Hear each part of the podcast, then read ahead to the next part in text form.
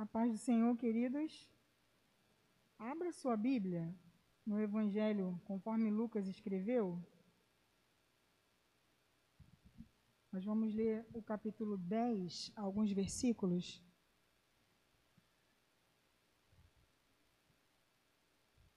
Lucas 10, a partir do versículo 30.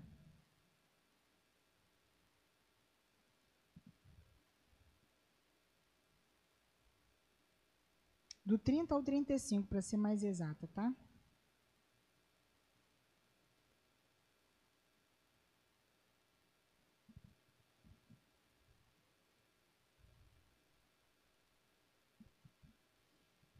Jesus prosseguiu dizendo: Certo homem descia de Jerusalém para Jericó e veio a cair em mãos de salteadores, os quais, depois de tudo lhe roubarem e lhe causarem muitos ferimentos, retiraram-se, deixando-o semi-morto.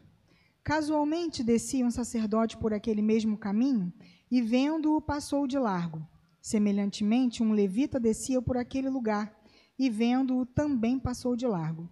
Certo samaritano que seguiu seu caminho passou-lhe perto e, vendo-o, compadeceu-se dele.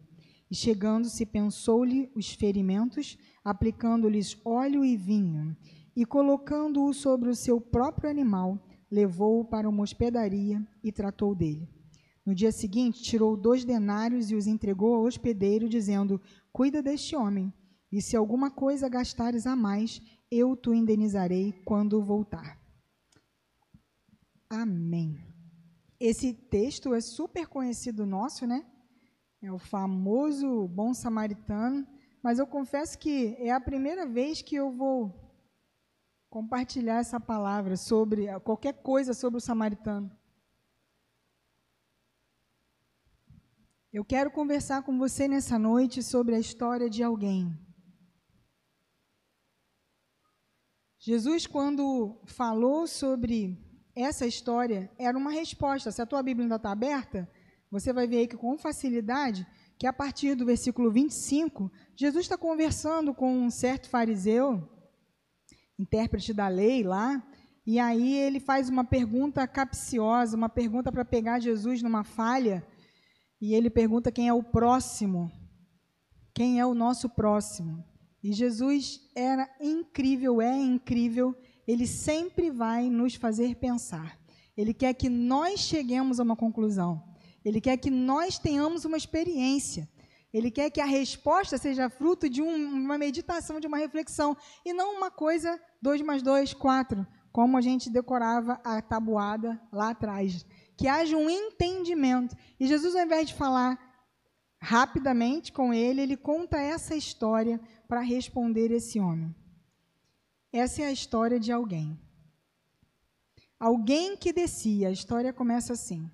No versículo 30, a gente encontra que um homem, um certo homem, descia de Jerusalém para Jericó. Poderia ser qualquer um. Poderia ser eu, poderia ser você.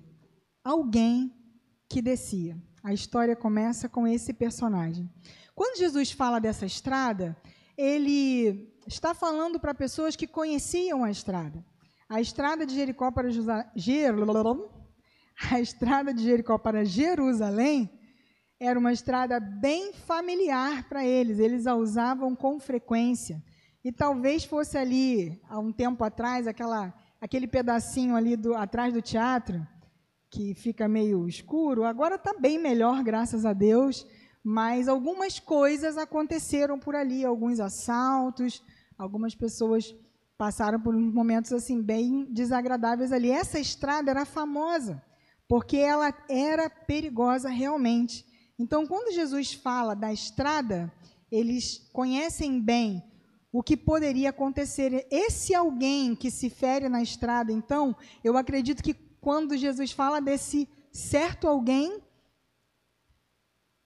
eles ao ouvirem já pensaram, poderia ser eu. Um dia meu tio passou por lá, minha mãe sempre faz esse trajeto e por aí vai.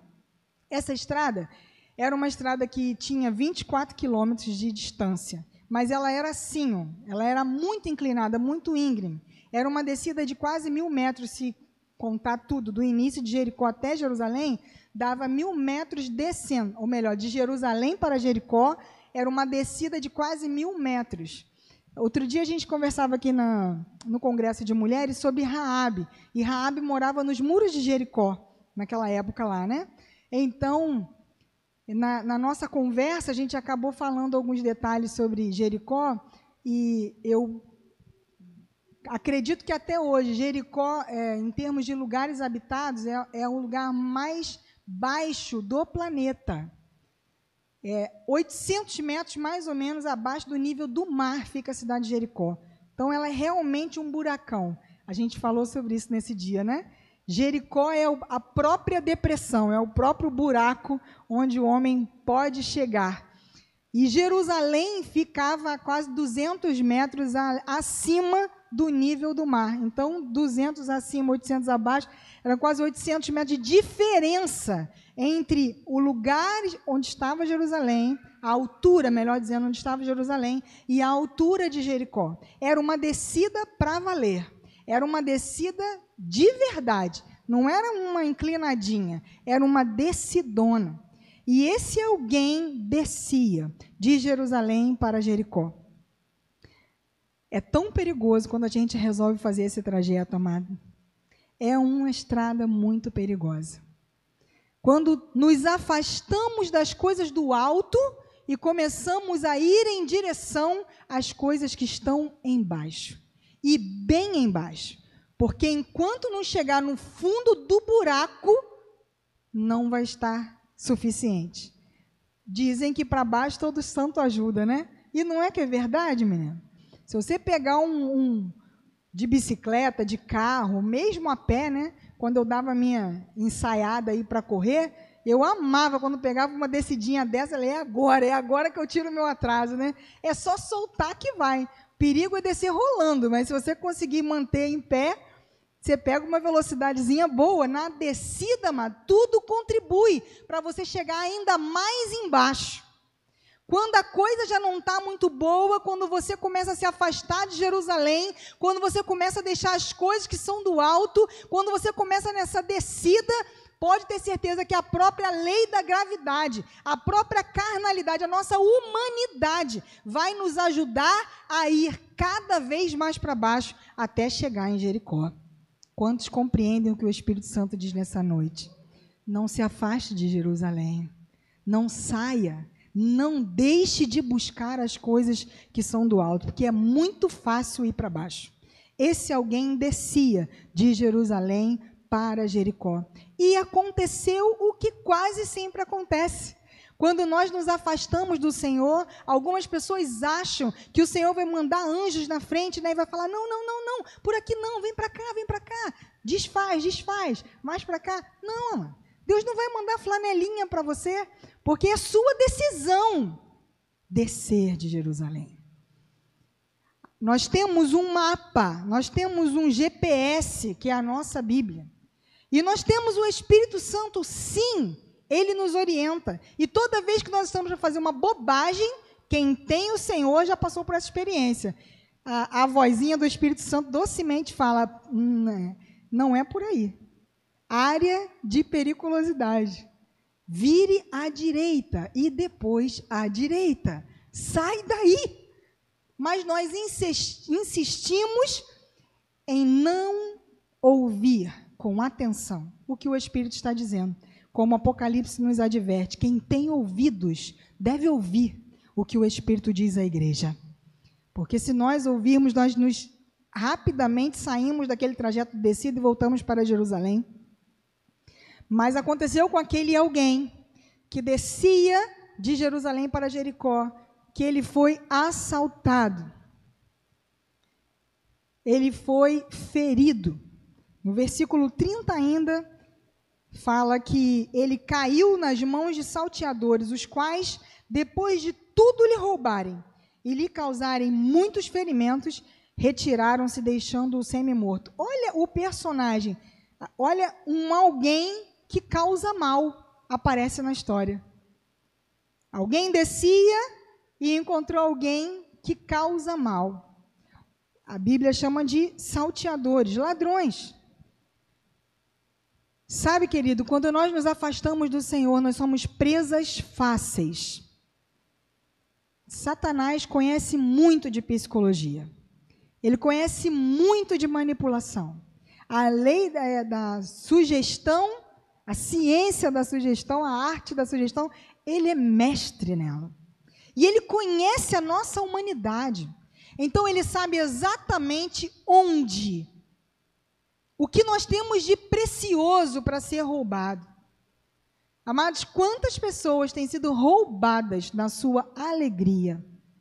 Têm sido roubadas na sua inocência, na sua pureza? Têm sido roubadas na sua, é, na sua verdade, na sua sinceridade?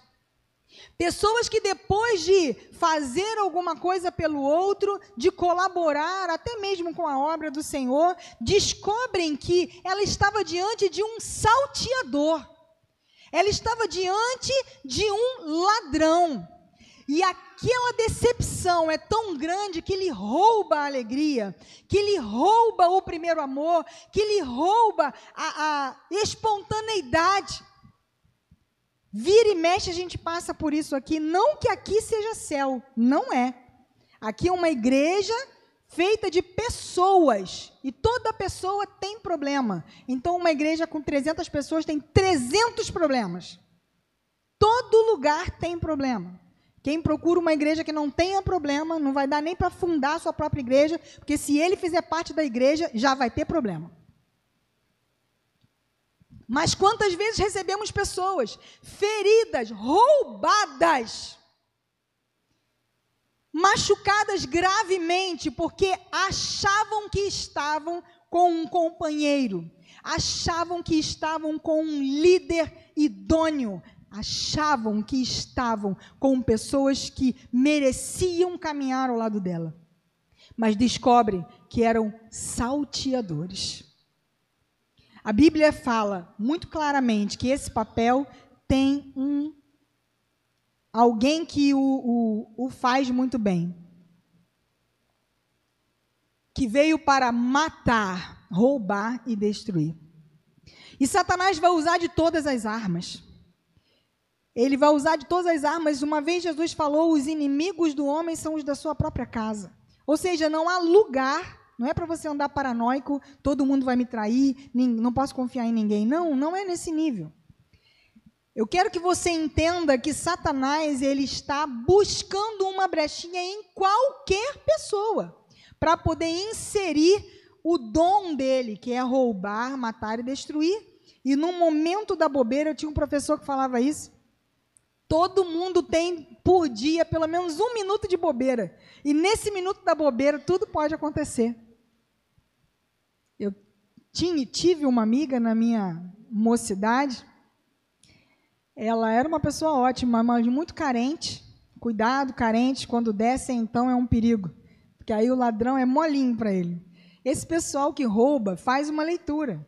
Eles não roubam qualquer um. Às vezes o roubo é de bicicleta sem nada na mão, nada. Mas ele olha a fragilidade é tão grande. É uma mulher, ou é um adolescente, ou é alguém idoso, alguém que está tão distraído. Cuidado com as distrações no caminho que ele chega fácil e fala, passa o celular. E a pessoa, depois chega em casa, ela fala, gente, mas ele estava de bicicleta. Mas era um moleque de 15 anos, magricela, mas não tinha nada na mão. Por que, que eu dei o celular? Eles leem, eles conseguem perceber facilmente quem está vulnerável e eles pegam. E essa minha, minha amiga, eu me casei, vim para cá, a gente perdeu um pouco o contato, que naquela época a gente não tinha essa facilidade que temos hoje para nos comunicar. E quando eu soube, ela estava grávida. E aí, quando eu tive lá conversando com ela, o que aconteceu? Ela nunca tinha tido contato com homem algum, mas ela estava cansada de estar sozinha. E no dia do aniversário, ela se arrumou toda e saiu. Saiu sozinha. Se eu não vou passar meu aniversário em casa, não vou ficar em casa. Ela devia ter uns, ela, uns 20 anos. E ela encontrou alguém que ela achou que era uma possibilidade. Alguém que há muito tempo, sempre que encontrava, fazia um elogio. Alguém que sempre encontrava com ela pelo caminho. e sempre dizia o quanto ela estava linda, o quanto ela era especial, o quanto ela era inteligente, o quanto ela era incrível e blá, blá, blá, blá, blá. Só um detalhezinho: esse alguém era casado. E nesse dia, ela permitiu que ele lhe roubasse. Ela ficou grávida. Um tempo depois, ela, ela teve um, um problema de saúde gravíssimo e faleceu, sem nunca ter experimentado o amor, sem nunca ter sido amada por um homem de verdade. Mas no minuto da bobeira, ela per permitiu que o ladrão lhe roubasse. Ela se permitiu passar por aquele assalto na sua alma. Ela foi roubada de tudo que ela tinha de puro, de bom, e depois ela passou a ser uma pessoa tão amarga, tão doída, frágil, né? Porque quem tem ferida, às vezes você quer até dar um abraço, mas o abraço machuca. Até a pegada, se for mais forte, machuca. Porque o ferido sente muita dor, ele é muito sensível. E ela perdeu a sua vida por causa de um momento em que ela resolveu deixar Jerusalém e descer em direção a Jericó. E no caminho, ela encontrou o que nós sempre vamos encontrar: o salteador. Roubam, machucam, causam ferimentos, os frágeis sempre são mais machucados. E sabe, sempre vai ter alguém com uma fragilidade que não é a sua. E nós olhamos para a pessoa que não tem a minha, eu olho, para a pessoa que não tem a minha fragilidade e acho ele um fraco. Mas talvez em outra área ele seja tão forte e eu seja o fraco. Todos nós temos fragilidades. Isso faz parte da nossa humanidade. E por isso a Bíblia fala para a gente, Paulo vai nos ensinar lá na carta aos Romanos, que nós devemos suportar as debilidades dos fracos. Ninguém é totalmente fraco, assim como também ninguém é totalmente forte. Eu tenho áreas da minha vida que para outra pessoa podem ser ridículas, de tão bobas, e para mim são fortalezas a serem conquistadas. O salteador, além de roubar e de causar muitos ferimentos, abandona essa pessoa para morrer. O versículo termina dizendo que ele, deixando semi-morto, partiu. O objetivo, querido, é esse: a morte. A morte da esperança, a morte da fé, a morte da alegria, a morte espiritual. Morte significa separação.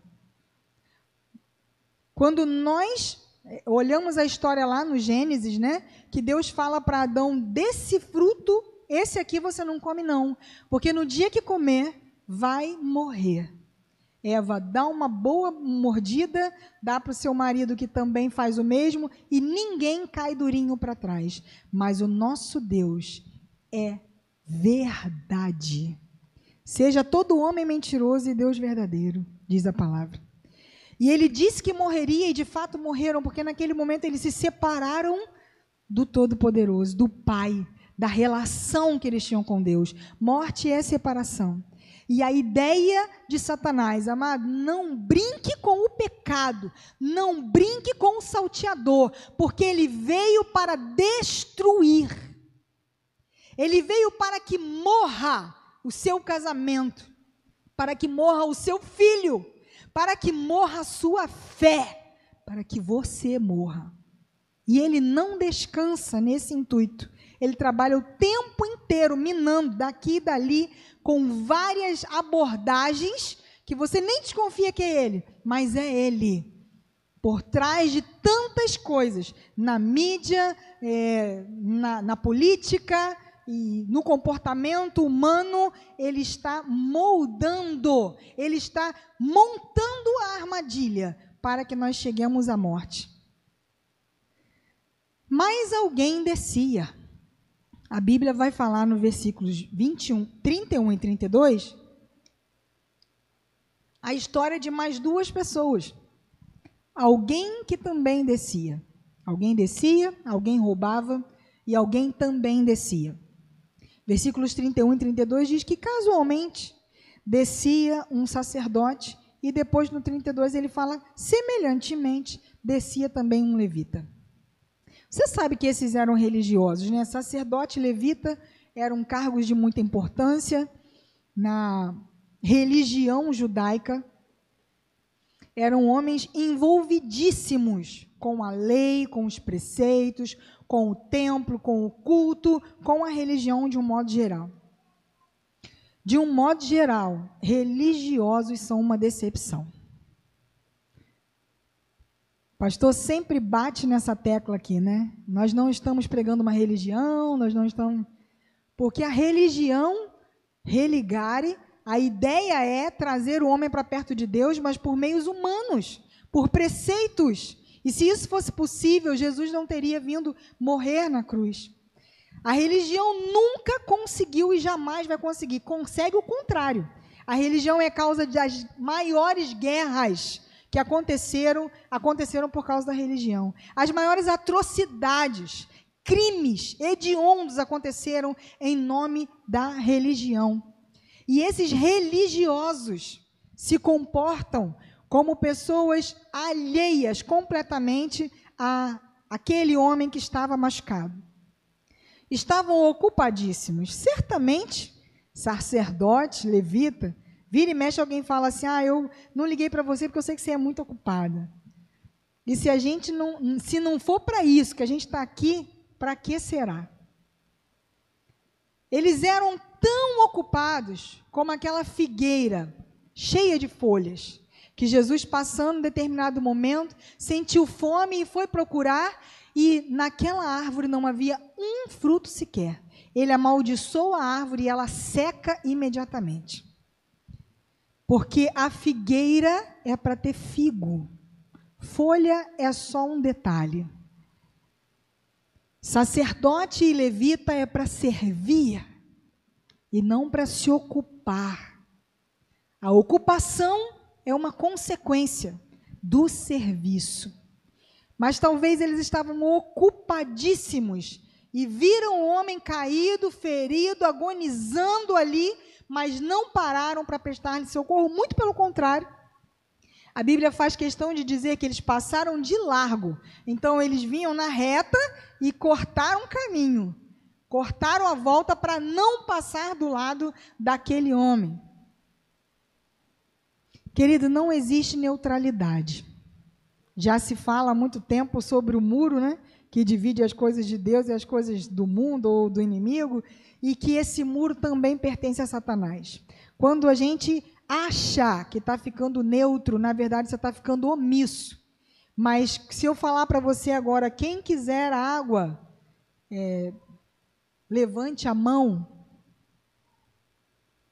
Todos que não levantaram a água se posicionaram com não quero água. Certo? Ou ficaram neutros? Quem quiser água, levante a mão. Quem não levantou a mão, não quer água. Quando faz o convite, você quer aceitar Jesus, você quer, vem aqui à frente, e você não vem, você está dizendo: Eu não quero Jesus. Eu não quero me comprometer com o, o Cristo. Você está dando uma resposta. Não existe neutralidade. Existem apenas duas possibilidades: a inteligente e a não tão estar ao lado de Cristo ou não estar ao lado de Cristo. Não existe neutralidade. Então, esses homens não foram neutros. Quando passaram de largos, eles foram negligentes. Eles foram omissos. E quantas vezes nós vemos as coisas acontecerem debaixo da nossa barba e não falamos nada, não perguntamos sequer. Levanta uma duvidazinha e você fica na minha. É, eu achei que meio estranho, mas fiquei na minha. Por que ficou? Você foi negligente. Você foi omisso. Nós precisamos nos posicionar, principalmente com aquilo que não está bom. Como você passa por alguém que está doente, que está enfermo, que está agonizando, que está sangrando, que está quase morto, e você dá a distância e segue a sua vida. A Bíblia fala casualmente. Será, amados, que as coisas acontecem na nossa vida ao acaso? Se meu marido estivesse pregando, ele ia falar que tem uma música aí de alguém que fala o acaso vai me proteger, não tem? Ó, oh, coitado. O acaso? Será que protege alguém? Será que a nossa vida é uma loteria? O que será que vai acontecer? Tem mães que acham que filho é uma loteria. É a roleta lá do Silvio Santos, né? Onde vai parar? Meu filho é santo, meu filho não é. Meu filho, você perdeu, meu filho. Ah, perdi meu filho, né? Meu tempo de Silvio Santos vem aí, irmão. Ensinou muita coisa, hein? Tem mãe que pensa que é assim, o pai faz o que fizer, não tem problema. Vai passando de largo. Vai passando de largo. Você está vendo o menino tá trancado no quarto o dia inteiro. O menino não larga o celular. O garoto não fala com ninguém. O menino tem amigo nenhum. Ou o menino está com um jeito meio estranho. A menina só gosta de usar roupa de menino. Mas eu passo de largo. Até o dia que a bomba estoura. Meu Deus, ele era tão bom. Meu filho era tão bonzinho. Eu não sei o que aconteceu. Foi aquele amigo. Foi aquela escola. Foi a igreja que não ensinou, não protegeu, não abraçou, não fez nada. Não fui eu que passei de largo, não. Foi todo mundo. Casualmente, querido, desconfia quando alguma coisa estiver na sua rota. Às vezes eu converso com pessoas que falam, pastora, ora por mim, porque eu estou numa escola, né? Professoras sempre passam por esse dilema. Eu estou numa escola que é uma perseguição e as pessoas é, falam, fazem, me prejudicam e não sei o quê. Eu falo, será que foi à toa que Deus te colocou lá? Amados, porque se nossa vida está na rota de Jerusalém, quando a gente encontra um problema, já parou, passou pela tua cabeça que Deus conta com você para resolver através de você esse problema? Se continuarmos passando de largo, nada vai ser resolvido, ao contrário. Esse que está para morrer, acaba de morrer. Apocalipse, uma das cartas, fala: confirma aqueles que estão para morrer. Não deixa, não. Vai lá, levanta esse povo. Se deixar sem fazer nada, vai acabar de acabar. Casualmente. Querido, quem está na sua rota é seu campo missionário. Amém? Quem está na sua rota é seu campo. Eu quero abrir um parênteses aqui, já fechando, que eu não estou falando para ninguém entrar na rota dos outros. Tem gente que fica pegando o problema dos outros, trazendo para sua casa. É diferente. Bem diferente. Deus jamais vai te pedir uma coisa que você não pode dar, que você não pode fazer. Normalmente, nós é que não queremos abrir mão do nosso tempo, do nosso conforto, das nossas coisas, para poder ajudar o outro. Porque ajudar o outro demanda isso tudo: tempo, atenção, às vezes dinheiro também. Quem se importa com quem está caído? Quem se importa com quem foi roubado? Ah, mas também, bem feito, estava descendo de Jerusalém para Jericó, porque não ficou lá em Jerusalém? Não julguem para não ser julgados. Todo mundo erra. E depois que está no chão, não precisa de ninguém lá chutar, não. Ele já sabe que ele está mal. Ele precisa de alguém para ajudar. Quem se importa? Você conhece a história de Neemias, né? Neemias estava no palácio do rei, tinha um bom relacionamento com o rei, comia do bom e do melhor, e aí ele soube que o, a história, a família, o povo dele estava passando um grande aperto. Cidade toda queimada, destruída, acabada. Eles foram roubados, eles foram saqueados, eles estavam feridos no seu orgulho, na sua, na, na sua nacionalidade, eles estavam jogados no chão para morrer. E Neemias muito poderia dizer: está vendo? É isso aí que dá. Sair de Jerusalém para ir para Jericó.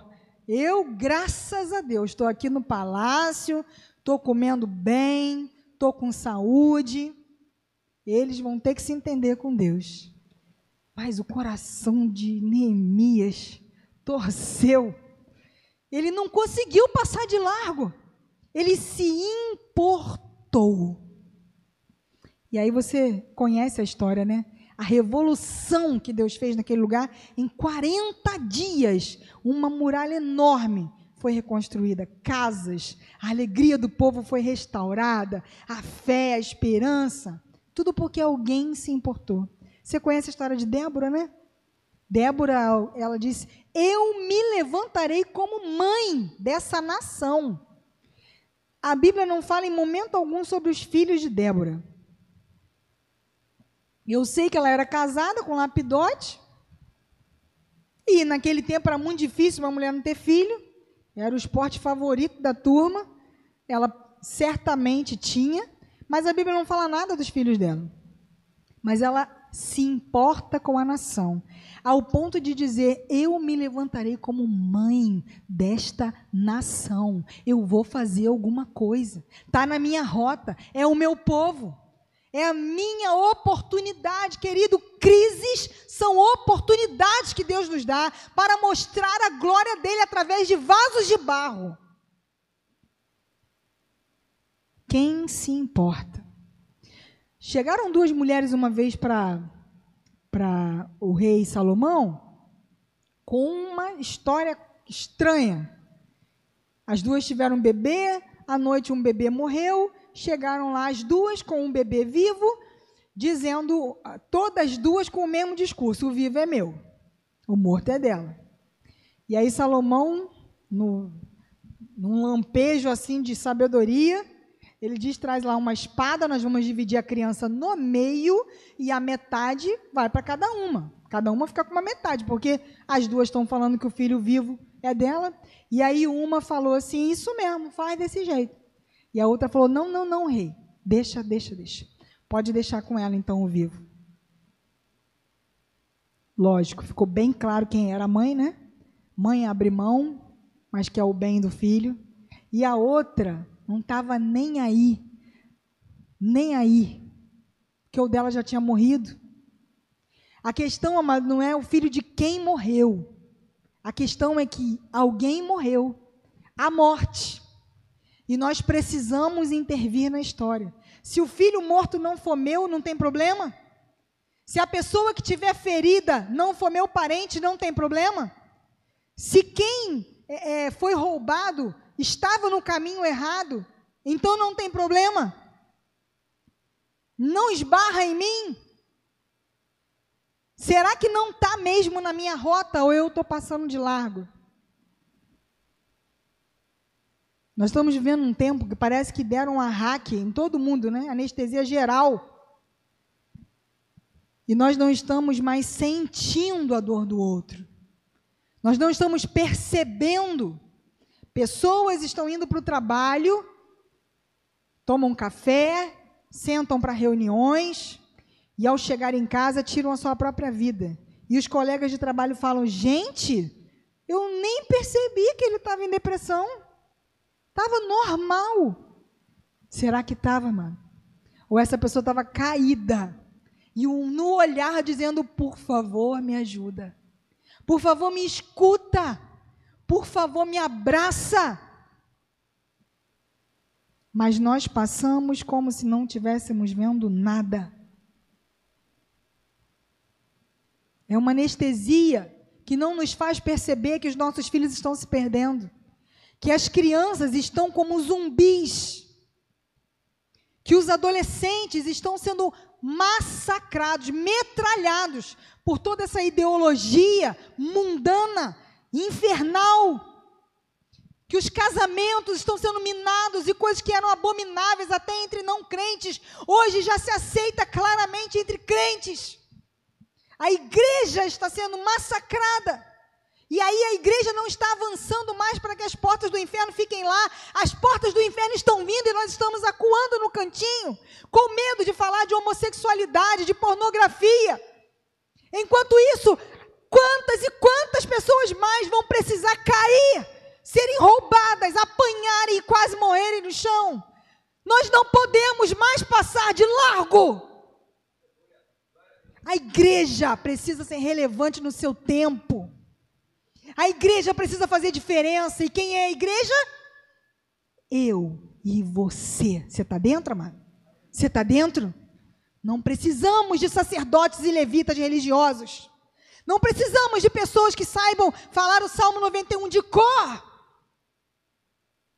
Não precisamos de pessoas que saibam fazer um esboço de sermão muito bem feito, com introdução, três tópicos e conclusão. Ponto 1, um, lá, lá, lá, lá, lá, lá. Ponto 2, lá, lá, lá, lá, lá. E ponto 3. E nós não precisamos disso, nós precisamos de uma igreja viva, que se importa, que não passa de largo, que entende que está aqui com uma missão. Eu falei há pouco de pessoas que chegaram aqui feridas, que foram roubadas que a sua alma foi dilapidada, machucada e entregues para morrer. Porque depois que elas estavam lá, não servia mais para ser líder de nada, não servia mais para cantar em coisa nenhuma, não servia para pregar, não servia para nada. Precisava era de visita, de abraço, de beijo, de oração, de intercessão. Foram largadas no canto para morrer. E aí começou a chegar uma multidão de aleijado aqui. E eu desesperada falei: "Amor, isso não é justo. Nós não roubamos ninguém. Nós não fizemos isso com ninguém, nós nos importamos com as vidas. E como é que agora que a gente vai dar conta desse monte de sofrido, machucado? Como que vai ser isso? E meu marido, muito sabiamente, falou: Deus não ia dar nada que a gente não pudesse aguentar. A gente só vai fazer o que Deus mandar. Nós não somos o Messias. Nós não somos a solução, mas nós conhecemos Ele, nós conhecemos a solução. Nós não podemos passar de largo. Nós não vamos chamar ninguém, nós não vamos na rota de ninguém. Entraram na nossa rota, então é meu campo missionário. Tem vaga ainda, amado. Se você entrou aqui hoje ferido, se você foi roubado, isso aqui é um grande hospital. A igreja do Cristo é um grande hospital em toda parte. Tem aqueles do, do vermelho, do amarelo, como é que faz? Gente faz a triagem, de repente está em coma, né, profundo, mas tem gente que chega só com arranhado, e todos nós passamos por esses momentos.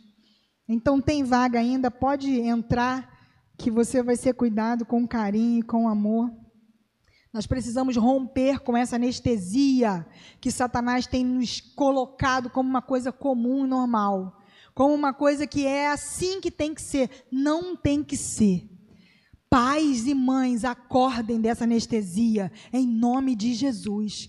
Esposas, mulheres sábias, acordem dessa anestesia, em nome de Jesus. Maridos, se levantem dentro das suas casas, não estejam anestesiados pelo pecado. Não é comum, não é normal. Normal é uma família que se ama, normal é um casal que se entende, normal são filhos ao redor da mesa. Isso é o que Deus tem para nós pessoas caídas na beira do caminho, quase mortas, isso não é normal. Nós não podemos passar de largo. Mas aí chegou outro alguém. Alguém descia, alguém feriu, alguém passou de largo, mas passou alguém que fez a diferença. No versículo 33 ao 35, a gente encontra aqui um certo samaritano seguia o seu caminho. Olha aquela história que eu te falei. Não compra a briga de ninguém, mas no seu caminho, se você encontrar, Deus está te dando essa oportunidade. Dá glória a Deus aí, amado, para você ser útil, ser instrumento de Deus na vida de alguém, amém? Ele seguia o seu caminho quando ele encontra esse, essa pessoa caída. Ah, ou ele fez o contrário, ele passou perto. Os outros passaram de largo eu entendo que ele estava vendo então e ele se aproximou ainda mais. Ele passou bem perto para que ele pudesse ver o que estava acontecendo ali. Ele viu e se compadeceu. Ele teve paixão, compaixão por aquela vida. Ele entendeu que ali havia uma pessoa que precisava de ajuda. Aí não perguntou: Você é judeu? Você é do Ministério Cristão Aprisco? Você é crente? Você fez alguma coisa para ser roubado? Você deu mole para esse ladrão? O que, que você estava fazendo nessa estrada uma hora dessa? Ele compadeceu-se dessa pessoa, pegou e colocou no seu próprio animal e levou, passando óleo, azeite por ali, deu os primeiros socorros e levou para quem poderia estar cuidando melhor daquele homem ele tratou das feridas que outra pessoa causou. Você percebeu isso? Às vezes, amados, nós machucamos alguém e nem a ferida que nós mesmos causamos, nós somos capazes de é, reconhecer e cuidar. Conversamos com alguns casais que às vezes têm o infortúnio né, de dar esse mole aqui para o salteador, ele entra e faz a lenha com um adultério, por exemplo. E aí, esse cara que traiu, ele acha que a mulher tem que se levantar e pronto. Porque ela disse que ia perdoar, né? E que ia seguir casada. Então, se ela está meio tristinha no lado, eu já falei, já pedi perdão, já acabou. É assim, amado? Nem a ferida que o miserável fez, ele tem coragem de passar remédio. O contrário também, mesma coisa. O pai que, que fez uma, causou alguma tristeza na vida do filho, ou o filho que magoou o coração de uma mãe. E essa mãe agora não confia mais nela, ou nele. Ele pediu desculpa. Então, eu não vou aturar, não, porque você não confia em mim, mas amigo. Ferimento dói, tá?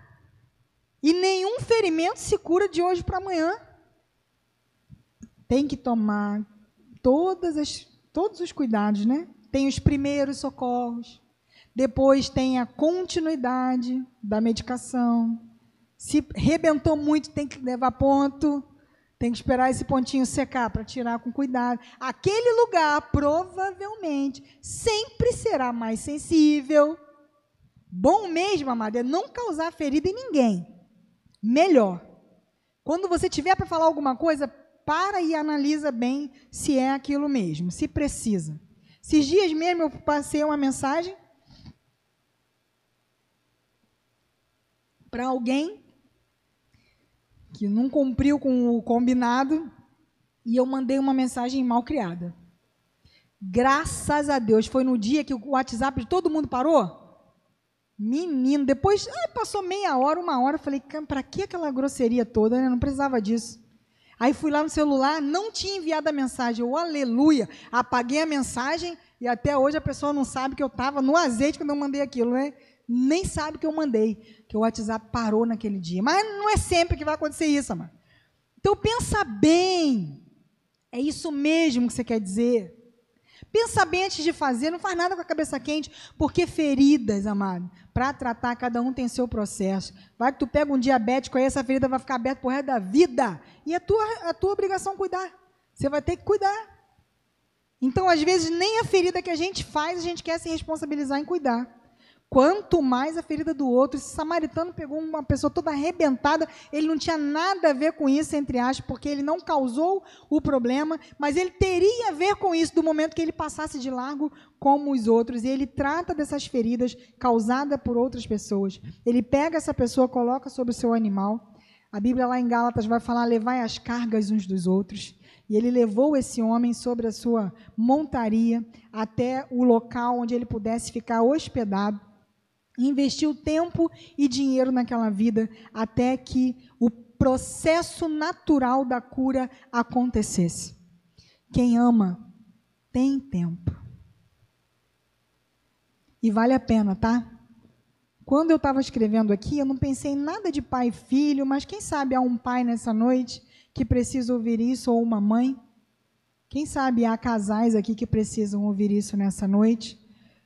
Não desfaleça as suas mãos. Continue cuidando. Porque cada pessoa tem o seu processo. Mas quem ama tem que ter tempo para investir na cura das feridas. Quem ama tem que ter tempo para cuidar. Tem que ter. É isso ou deixar a pessoa morrer. Se você ama essa pessoa, reveja suas posturas. A gente está caminhando para o final nessa história de alguém. Alguém que se afasta de Jerusalém e é ferido. Alguém que fere. Alguém que passa de largo. E alguém que faz a diferença. Me permita três reflexões para a gente terminar. O termo igreja vem de eclésia chamados para fora. Nós estamos vivendo um tempo muito estranho. Fabiana acabou de falar, né? Que os núcleos que a gente estava celebrando a volta, ainda não. É uma coincidência estranha também, porque no ano passado foi exatamente a mesma coisa.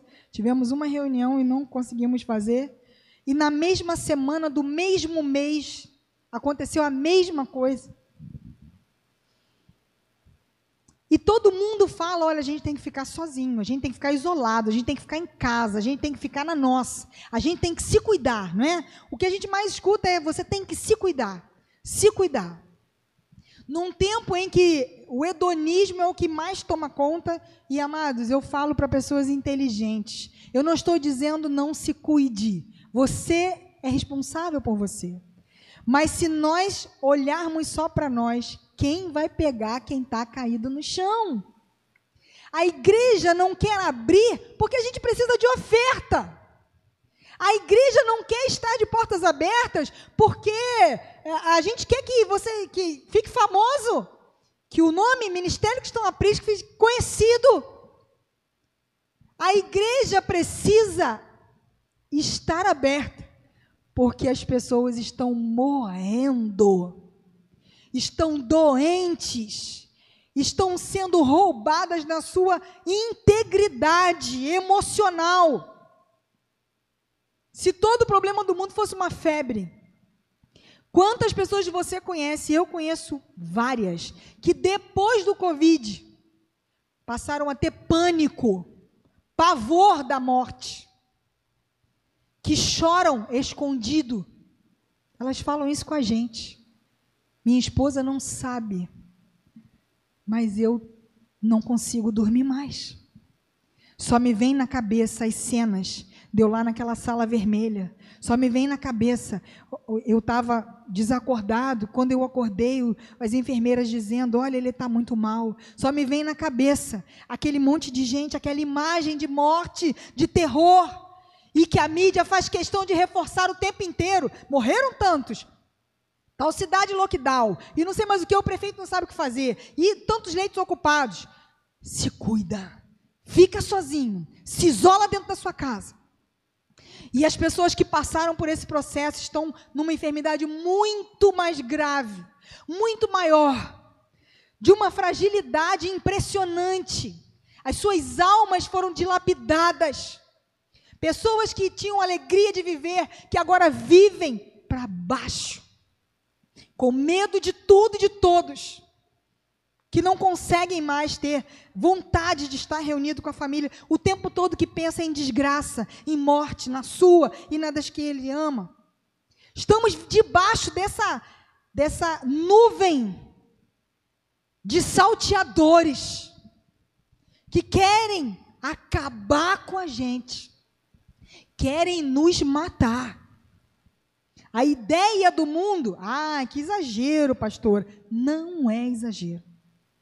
Satanás não brinca de ser Satanás, adversário. Ele não está de brincadeira com a gente, o ataque é sério. Então, cada um de nós, isoladinho no seu canto, ele consegue o que ele está tentando desde o começo: separar. E quando separa, deixamos de ser igreja, porque igreja é plural. Igreja somos eu e você. Jesus ensina assim: onde estiverem dois ou três reunidos, em meu nome ali eu estarei. Então ele não está comigo quando eu estou no ônibus sozinho? Claro que está. O que ele estava querendo dizer, o conceito de igreja, ó, fique esperto, você precisa dele, ele precisa de você. Nós precisamos de Cristo até. Juntos é que nós somos igreja. Ah, pastora, mas isso é mó bobeira, porque sentar do lado não faz ninguém igreja, realmente. Igreja não é simplesmente uma, uma posição geográfica, mas o contato que nós temos uns com os outros edifica, corrige, alegra, anima. O óleo que está em mim, olha o que, que ele usou para curar a ferida do cara: óleo e vinho. O óleo, a unção, o Espírito Santo que está em mim, eu passo para a Mary quando ela estiver enfraquecida, e o vinho é alegria. Quantas vezes estamos entristecidos, amados, e entramos por essa porta e aí somos recebidos com o pessoal da consolidação com um sorriso de orelha a orelha, né? A Vânia dá um gritinho lá de, lá de trás, uhul! Aí você já estava meio para baixo, você, opa, já dá aquela levantada. O Ministério de Louvor começa a adorar ao Deus, Senhor e Rei, que governa sobre o universo, e aquele temor se vai, e aquela fraqueza sai, e você é renovado no espírito e de alegria, aleluia. Óleo e vinho, quem tem? Quem tem? Nós precisamos compartilhar. Não cai nessa, amado de ficar na sua, de se cuidar, de se isolar, de se fechar. Cuida só do seu, cuida só do seu, cuida só do seu. Nós precisamos uns dos outros, amado. Eu não sei como vai ficar essa questão de culto, mas não deixe de ser igreja. Não deixe de se importar. Não perca a sensibilidade. Nossas vidas precisam interagir. E uma das razões de um dia nunca ser igual ao outro é porque essa coisa da interação acontece. Se eu acordar todos os dias na mesma hora, tomar banho no mesmo momento, comer a mesma coisa, vestir a mesma roupa, ainda assim o meu dia não vai ser igual. Porque naquele dia a Mary tocou a minha campainha e no dia seguinte ela não vai passar lá em casa. No outro dia a, a Chay vai ligar para mim, então não vai ser igual o dia anterior. As nossas vidas se esbarram, nós nos afetamos, nós, nos, nós precisamos disso. Amado, esse é o dia que o Senhor nos fez. Com Covid ou sem Covid, alegremos-nos e regozijemos-nos nele. Sejamos relevantes. Eu já contei isso aqui quando eu era adolescente. Eu tinha acabado de me batizar, eu tinha 11. E eu estava indo para a escola de manhã, por volta das sete horas, eu fui parada na rua por uma senhorinha baixinha e ela tinha uma folha na mão e ela falou: Minha filha, lê isso aqui para mim, eu não sei ler. Eu preciso fazer um negócio hoje e eu não sei ler. E eu peguei o papel, parei, né? não passei de largo, parei e li. Era mais ou menos assim: ó, uma vela de sete dias, uma, uma, um prato de barro grande, um não sei o que, não sei o que lá. Eu fui lendo e falando: ih, rapaz, esse negócio é macumba. Mas sabe o que, eu fiz? Nada. Eu estava muito ocupada. Estava em cima da hora de eu entrar. Eu precisava ir para a escola. E ela, ai, muito obrigada, minha filha, muito obrigada. E como um bom levita. Indo para a escola, eu pensei, meu Deus do céu, eu tinha que ter falado com essa mulher que isso não adianta nada, que Jesus é o caminho. Mas amanhã eu vou encontrar com ela e vou falar: nunca mais eu vi essa mulher. Esse é o dia, querido. Socorre hoje. Abraça hoje, liga para ela hoje, manda uma mensagem para ele hoje, visita o teu pai hoje, vai em busca daquele que você sentiu falta hoje.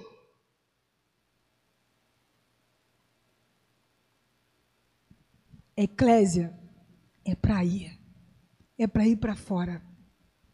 A segunda reflexão que eu quero fazer é qual é o teu papel nessa história. Essa história é uma história de alguém. Se eu estivesse falando de você nessa história, qual seria o seu papel? Você é a pessoa ferida? Você é o que causou dores em alguém? Você é o que passa de largo porque está muito ocupado? Ou você é o representante do Cristo em nós, esperança da glória? É muito fácil a gente alternar entre esses papéis. Quem nunca se feriu? Quem nunca feriu alguém? Quem nunca estava tão ocupado que não deu nem atenção para alguém que estava caído?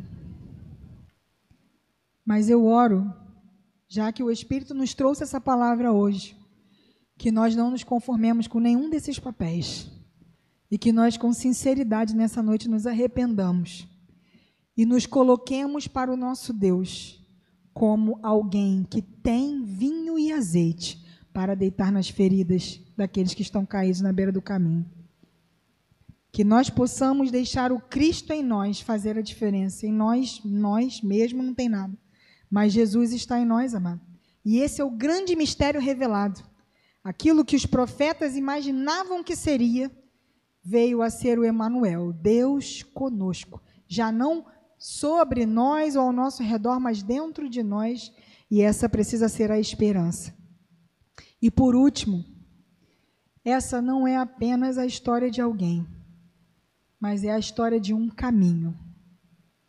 A história de uma estrada. A estrada que liga Jericó a Jerusalém foi a estrada que Jesus percorreu até o madeiro. Na contramão da humanidade. Eu e você, por nossa humanidade, sempre decidiremos deixar Jerusalém para ir em direção a Jericó. Mas o Cristo, o Filho de Deus, sem pecado, ele fez o caminho inverso, que eu e você temos tanta dificuldade, nunca conseguiríamos fazer. Subir é muito mais difícil. Eita glória! Eu sempre tentei entornar água aqui, hoje eu consegui, aleluia. Subir é muito mais difícil do que descer. Enquanto tudo te leva para baixo, subir requer esforço. Porque, no mínimo, você vai carregar o seu próprio peso quando você está subindo. E aí, os gordinhos de plantão sabem do que eu estou falando. Dói o joelho, dói o tornozelo, dói a coluna, dói tudo. Se você sentar e parar, não. Mas se você quiser subir, meu irmão, no mínimo você vai ter que carregar o seu próprio peso. E olha que eu sou é pesada, viu?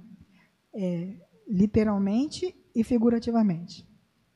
A subida requer determinação. A subida requer muito esforço. Esforça-te, tem bom ânimo. É a palavra do Senhor, continua sendo a mesma para Josué e para nós. Não desanima, não, amado. Mas aí o que Jesus fez? Para nos provar que é possível buscar as coisas que são de cima. Para nos provar que é possível estar em Jerusalém. É possível estar nas coisas do alto. É possível estar na presença do Pai. É possível, apesar da nossa humanidade, dessa miséria. É possível subir. Jesus faz esse caminho de Jericó a Jerusalém para morrer por mim e por você. O bom samaritano, cuidando daqueles que não conseguiam sair daquela situação de descida e de ferida. Ele sobe e nos leva com ele. Aleluia. A Bíblia fala que nele nós estamos assentados nas regiões celestiais. Nós, por causa dele, temos acesso ao Pai. Nele conseguimos entrar na presença do Pai. Nele nós saímos de Jericó e caminhamos em direção a Jerusalém. Então, essa não é a história apenas sua, minha, a história de alguém. Essa é a história de Jesus. A história da estrada que ele percorreu por mim e por você. Feche seus olhos.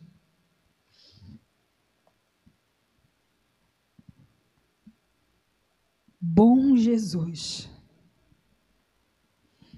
que nunca mediu esforços e nunca jogou no nosso rosto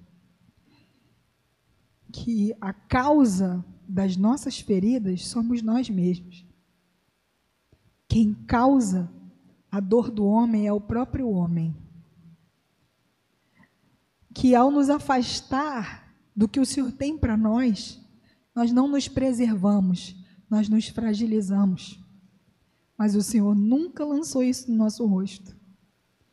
E quantas e quantas vezes estivemos na situação desse certo homem, ao nos afastar do que o Senhor tinha para nós, fomos roubados, fomos feridas e pensamos até que nunca mais conseguiríamos nos levantar. Lembramos de um passado quando estávamos em Jerusalém, um passado onde profetizávamos, falávamos em línguas estranhas, um passado onde nos alegrávamos quando alguém dizia: Vamos à casa do Senhor, onde nada era impedimento para estarmos reunidos cultuando. onde nada podia nos deter. Nos lembramos de Jerusalém, mas ainda assim não conseguimos nos levantar sozinhos. Bom Jesus, que passou perto de nós. Eu não conseguiria me aproximar do Senhor, ferida, mas o Senhor desceu da sua glória. O Senhor despiu-se da sua glória. E como um de quem os homens escondem o rosto, foi ferido pelas minhas transgressões, andou nessa estrada, carregando as minhas feridas, carregando as minhas mazelas. Quantas coisas que o Senhor conhece a nosso respeito, que talvez ninguém mais saiba. Ah, mas se soubesse, metade dos nossos amigos deixariam de ser amigos. Mas o Senhor sabe. O Senhor sabe todos os vacilos que nós demos. O Senhor sabe tudo que nós fizemos e que é uma vergonha. O Senhor sabe dos nossos momentos mais Jericó os nossos momentos mais de buraco, mais lá embaixo. E ainda assim o Senhor passa perto de nós nessa noite mais uma vez, disposto a nos dar do teu espírito, do teu óleo, disposto a renovar a nossa alegria da salvação, disposto a passar conosco pelo processo da cura. E sabendo que eu nunca vou ter como pagar isso, sabendo que eu não tenho a menor condição de retribuir. Bom Jesus, obrigado por nessa noite nos lembrar. Da nossa miséria nessa estrada que desce de Jerusalém para Jericó. Obrigada por nos lembrar quanto nós precisamos de Ti. Como tua igreja, Senhor, eu e o teu povo nessa noite queremos nos arrepender. Porque quando nós precisamos, é tão bom quando alguém vem ao nosso encontro ser os teus braços. Mas quando alguém precisa, talvez a gente esteja muito ocupado para sequer perceber o que está acontecendo com o nosso companheiro de viagem, com pessoas que estão na mesma rota, no mesmo caminho. Bom Jesus, aviva em nós o senso de igreja que nós possamos nos importar com a nossa cidade, que nós possamos nos importar com o estado do Rio de Janeiro, que nós possamos nos importar com o Brasil, que nós possamos nos importar com esta terra que está agonizando, que está caída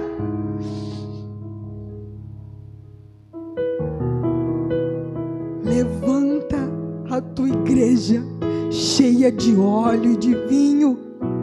Você pode se colocar de pé agora, querido. Levanta a tua igreja com óleo e vinho. Levanta a tua igreja com óleo e vinho. O Senhor em nós é a esperança da glória. Ah, Pai nessa noite, nós queremos nos colocar para Ti.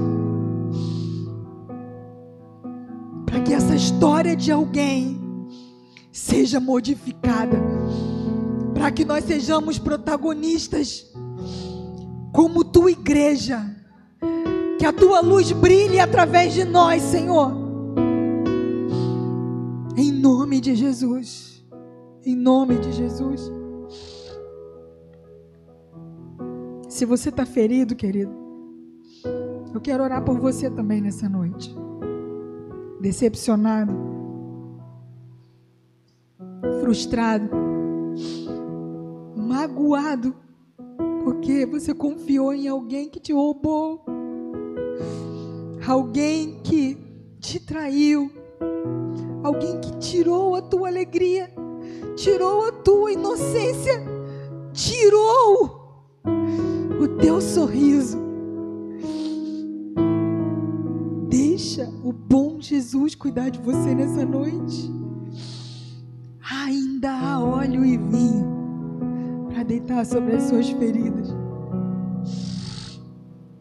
Pai, eu oro por todos os feridos que talvez estejam em casa ouvindo. Pessoas que depois de um determinado momento, evento, situação, nunca mais foram os mesmos. Não conseguiram mais caminhar, não conseguiram mais se alegrar, não conseguiram mais confiar. Parece que a qualquer momento vai ser roubado de novo. Há um pavor, há um pânico, há um desespero nas suas almas, achando que nunca mais será possível confiar e viver livre, leve de novo. Bom Jesus, o Senhor que é Deus de perto e Deus de longe, e que alcança agora quem nos ouve, nas suas casas ou em qualquer momento o Senhor que está neste lugar, derrama óleo e vinho sobre essas feridas. Você crê que você pode ser curado nessa noite, querido? Você crê que o processo da cura pode se iniciar nessa noite? O bom Jesus tem um plano para você. Ele vai colocá-lo em seus ombros.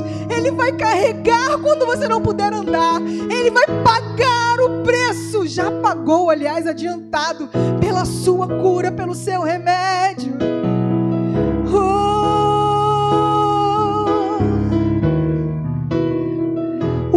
Jesus fala com você hoje. Deixa eu cuidar de você. E Ele não quer que você continue se arrastando. Talvez você esteja achando que isso aí é o que Ele quer para você, né? Não, agora eu vou me arrastar, porque a pancada foi feia. Apanhei muito. Não. Deus tem para você restauração. Deus tem para você transformação, não remendo. Ele não tem um band-aid para sua ferida. Ele tem óleo e ele tem vinho.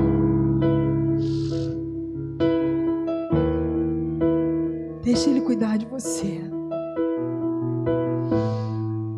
Eu vou te dar um instante para você falar com o bom Jesus. Abra o seu coração para Ele.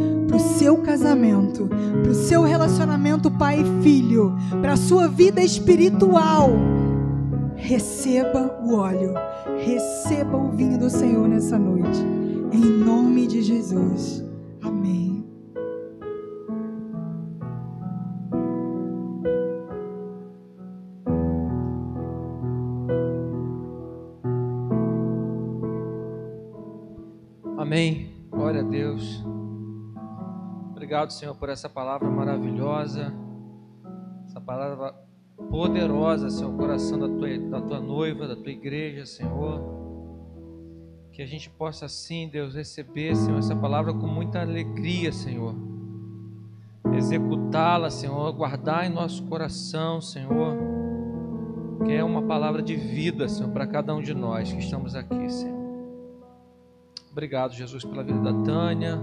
Obrigado pelo poder do Teu Espírito, Senhor, revelado aqui, Senhor, no nosso meio mais uma vez nessa noite, Pai. Amém, Jesus.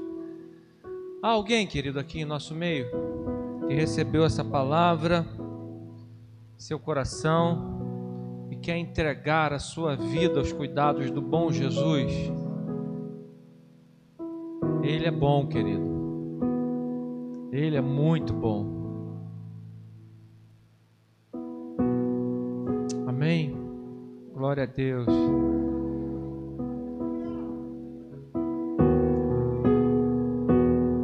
Pode vir aqui, a gente vai orar por você. Tem mais alguém aqui?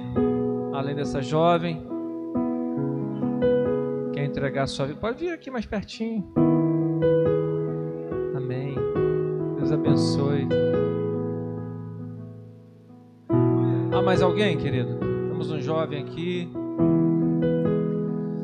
Alguém que estava se afastando de Jerusalém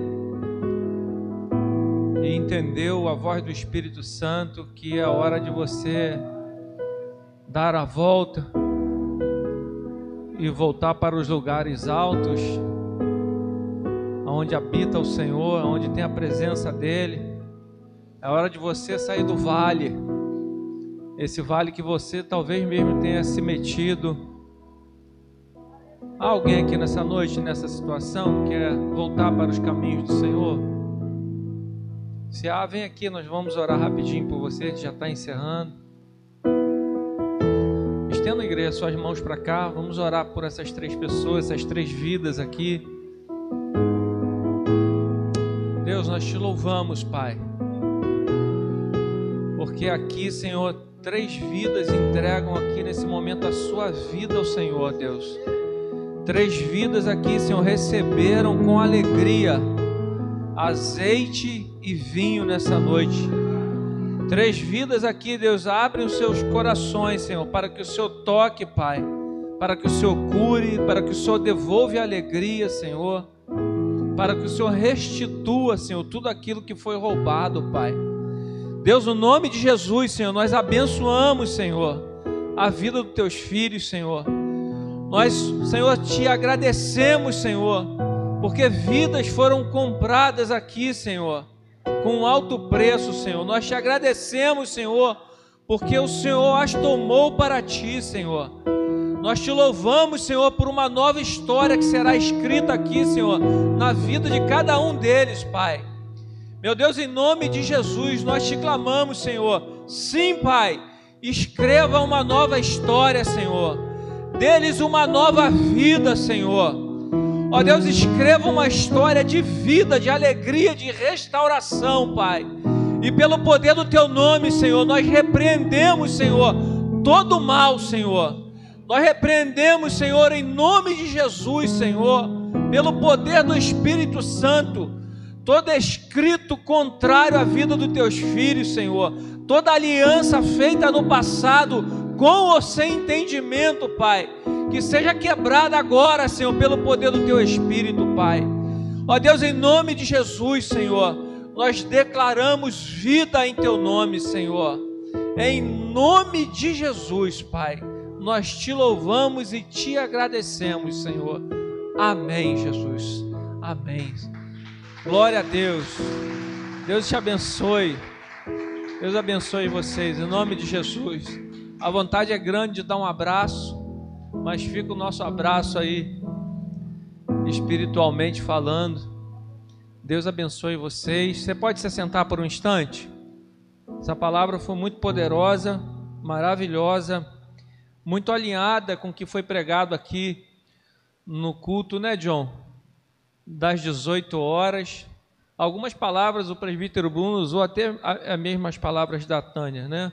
Histórias diferentes, mas uma palavra muito de igreja, sabe? Muito poderoso isso, né?